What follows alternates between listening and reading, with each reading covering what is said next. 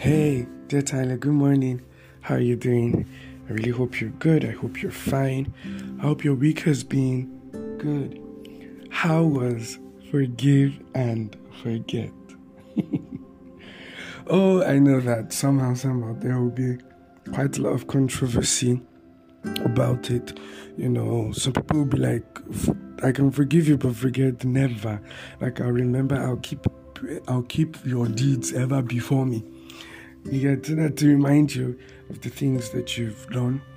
You know, for some other people it might be easy, but from the comments, you know, the feedback that I got, I know that it's really helping us. You know, generally the whole series, generally the whole series on forgiveness, it's helping us, right? Being a believer and, you know, the fact that forgiveness is one of the tenets of our faith, it's, it characterizes our whole belief system.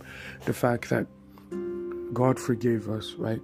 And showed us his love through the death, you know, the sacrifice of his son, Jesus. And then also bringing us into that same family, giving us his name, giving us his image, you know, restoring us to his glory, and then also granting us access to, you know, just amazing, amazing promises.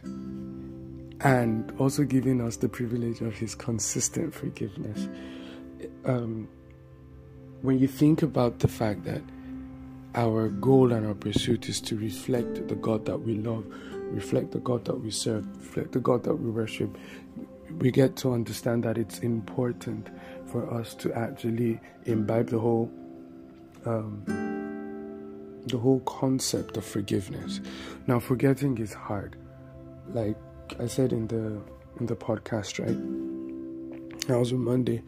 Um, it's difficult to forget things. The different occurrences in our life carry different weights, right? The gravity of one, um, the gravity of one occurrence of one event, maybe it differs from another, right? Some are more grievous, some are more heinous, some are more scarring than others, right? Some are very trivial that, you know, even without an apology, you could just, you know, flip by it and go.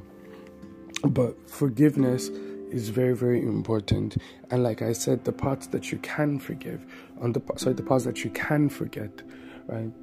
It it helps. Remember, part of the things that we said when we started the whole series is that offense naturally creates a hindrance um, for us as people, where you can't, you know, tend to relate with people in good ways. A person may share a very, very uh, pertinent truth, something very true, but because of the offense that you have in your heart against the person, it makes what the person says seem like a lie.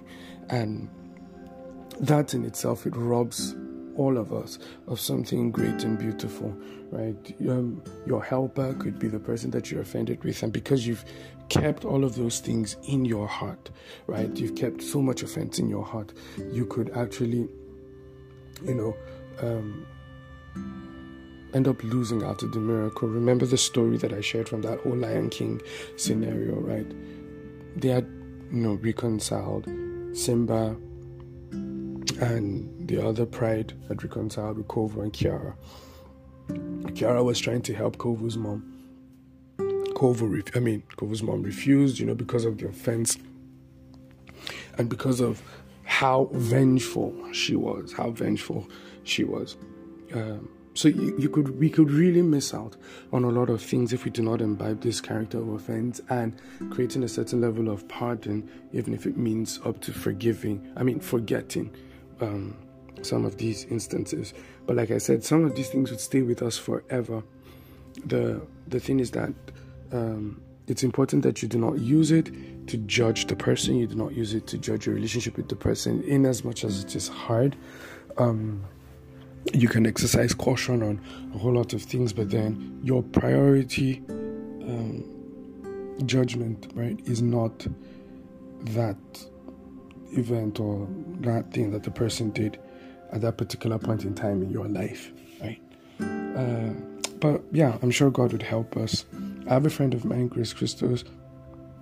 Um, an amazing, amazing content creator, and we usually used to have conversations, you know, just generally. And my my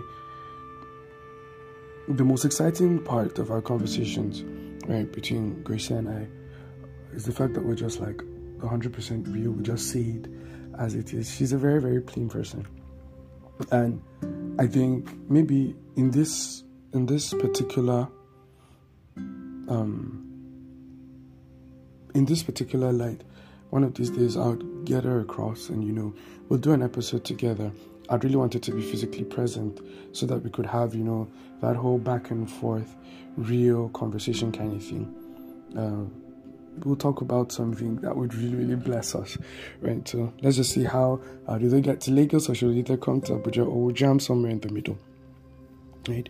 So today we're going to be discussing if you did it before, would you do it again? Now, it was inspired by this song by Tye Tribbett. If you did it before, he will do it again.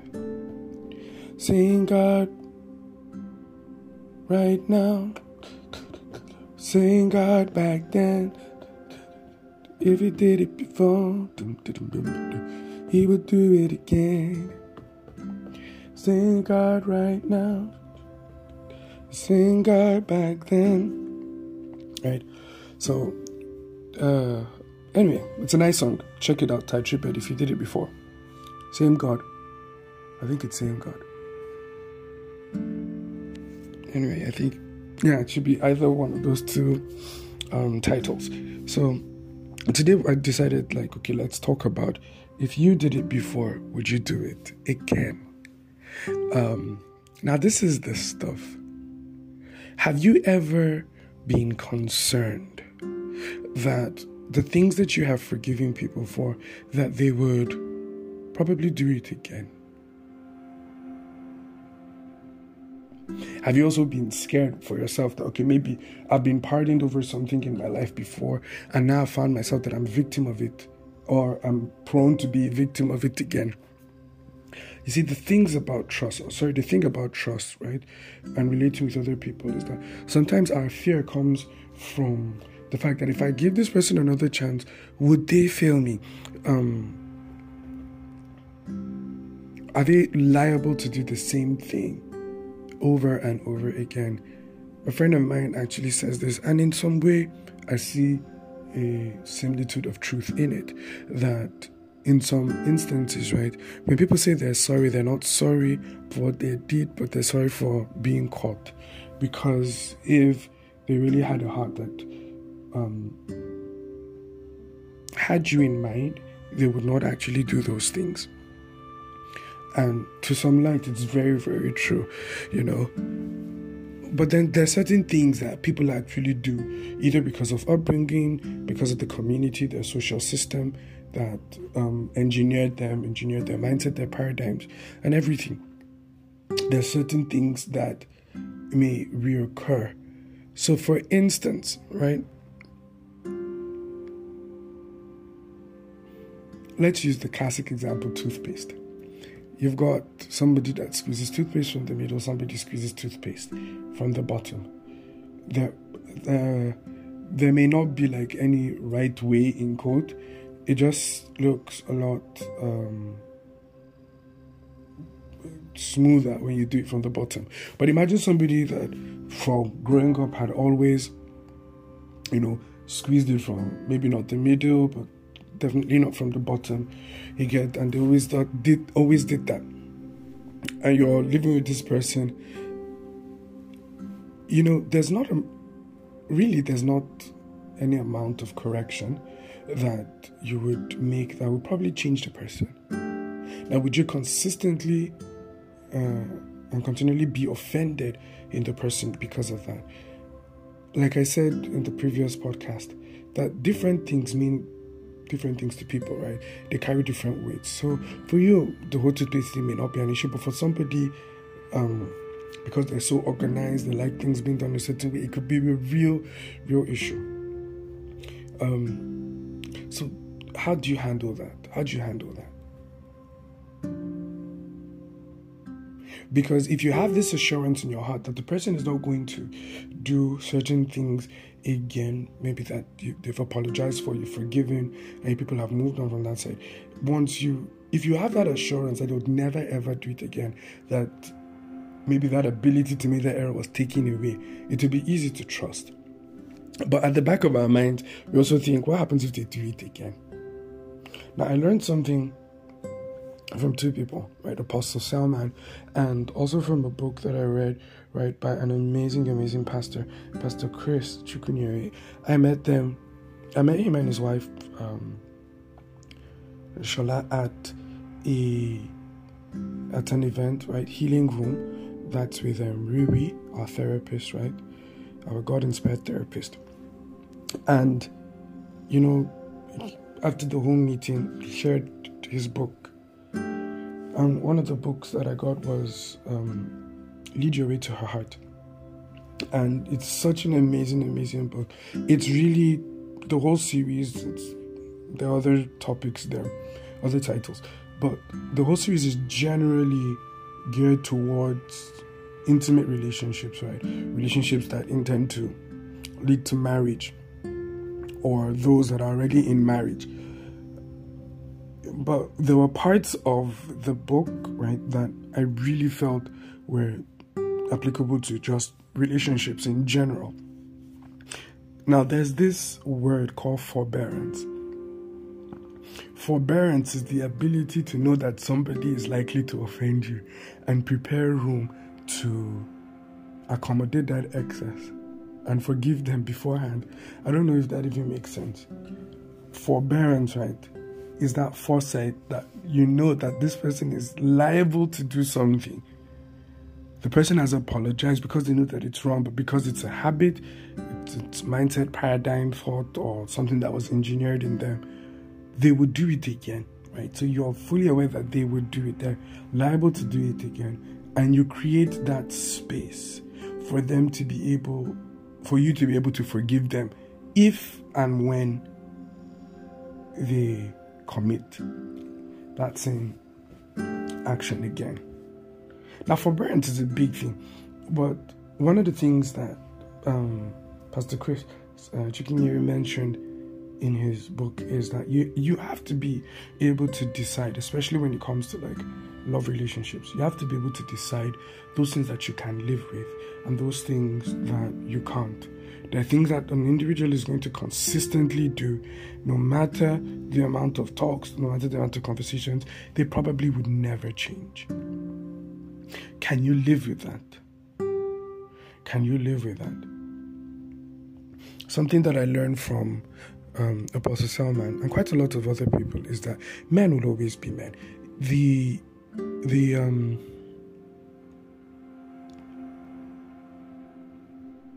sometimes the high standards that we put for people um, are things that we to be cannot live up to.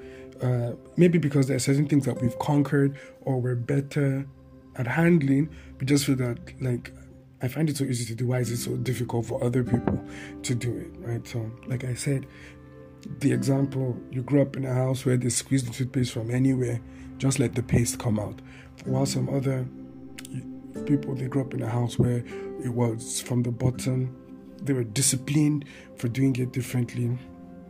Like in some houses, like some cultures, especially here in Africa, um, eating with your left hand is a sign of disrespect or, uh, you know, collecting things with your left hand is a sign of disrespect. But then for some other cultures, it's really not a big deal. And so, what happens when these two cultures clash, right? When these two cultures clash, um, there is a tendency that there would be an offense at the instance, right? But then after that, right, you know that you're going to live with the person or stay within the community. How are you going to handle it? It's called what? Forbearance it's called forbearance. And I think that it's something that we need to imbibe as believers, right? Um, now, I don't expect you to do it, right? Now, that's that's that's where the balance comes in. It's not like I'm anticipating. I'm just waiting for the time that you do it. You get so maybe you're working, um, maybe you're you're working in maybe doing some like house chores or maybe you're washing plates in the kitchen and um, you don't allow the maybe the the plates to kind of like dry a little bit before you stack them up, right? So it's not like when you're washing, I'm just waiting and then once you just drop, I'm like, hey, I knew it, I knew it, I knew it, I knew it. No, forbearance doesn't even need to be spoken of, right? Um, I think one of the best ways to show uh, that you're really forbearing with an individual is let's use the plates for instance, um, or let's use clothing for instance. So a lot of people wash, and after washing, they find it really, really hard to fold their clothing. And sometimes they drop it on their bed, on the chair, couch, whatever, right? And maybe that's an issue for you. Now, what you could do is um, this is what forbearance is, where you know that because it's a habit that the person may eventually do it and you come over you see the person's clothes on the bed you know just fold it and you keep it in um, the drawer or put it on hangers or anything. Now a natural rational human being would be like oh okay i know where i dropped my clothing and this person did it for me right? Uh, i'm going to try my best to make things better. And then the person you know tries you know, first day, second day, they put their clothes, they fold them up and all. And then maybe one of these days, either they're in a rush or they're very tired, and then they just, you know, quickly just drop it onto bed. They repeat that whole action, right? Forbearance knows that, yeah, it's something that they're struggling with or something that they're not used to. They're trying to adjust. And then you try your best, you know, you just do the same thing, you fold, and you're like, oh, i helped you fold your clothes or something like that at least the person would understand um, that you're just helping. You don't have to come up and be like, you see, I'm tired of this and that. When, like I said, there's some things that cannot be outrightly changed. And so, what do you do? You forbear. Tyler, I think one of the things that would help us is to create a very, very large space for people to commit mistakes in our lives. one of the things that I've learned from Apostle is that create an excuse for people's actions. Now, um, it's for you. That's one thing that I've, I've figured out for myself. It's it's really for me. If I create an excuse for your actions, it helps me to quickly let go of offense and get things done. I can confront you about it, but because I have given you that excuse already, it helps me to be able to move on. Why did he shout at me?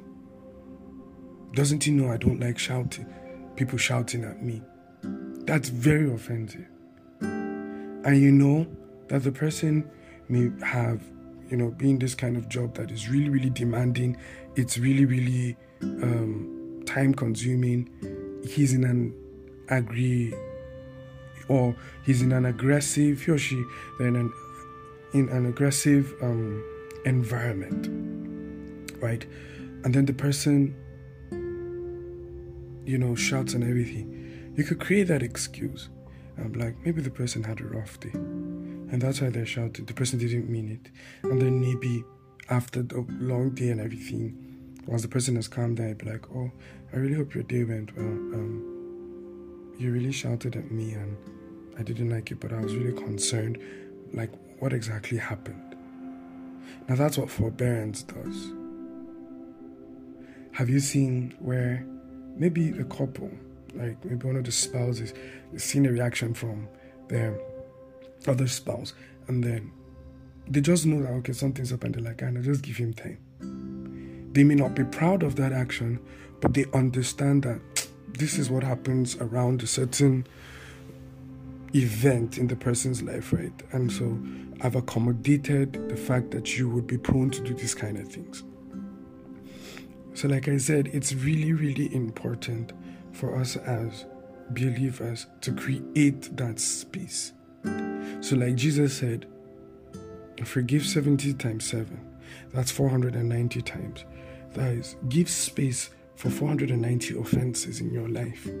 It would help you, right? It would really, really help you to be able to overcome quite a lot of things and move on, right? And also help you to restore relationships quickly.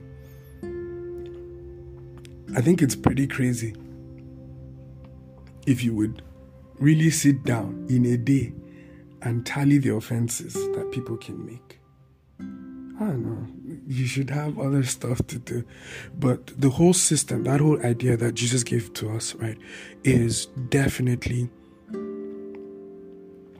helpful. Definitely, definitely, definitely helpful.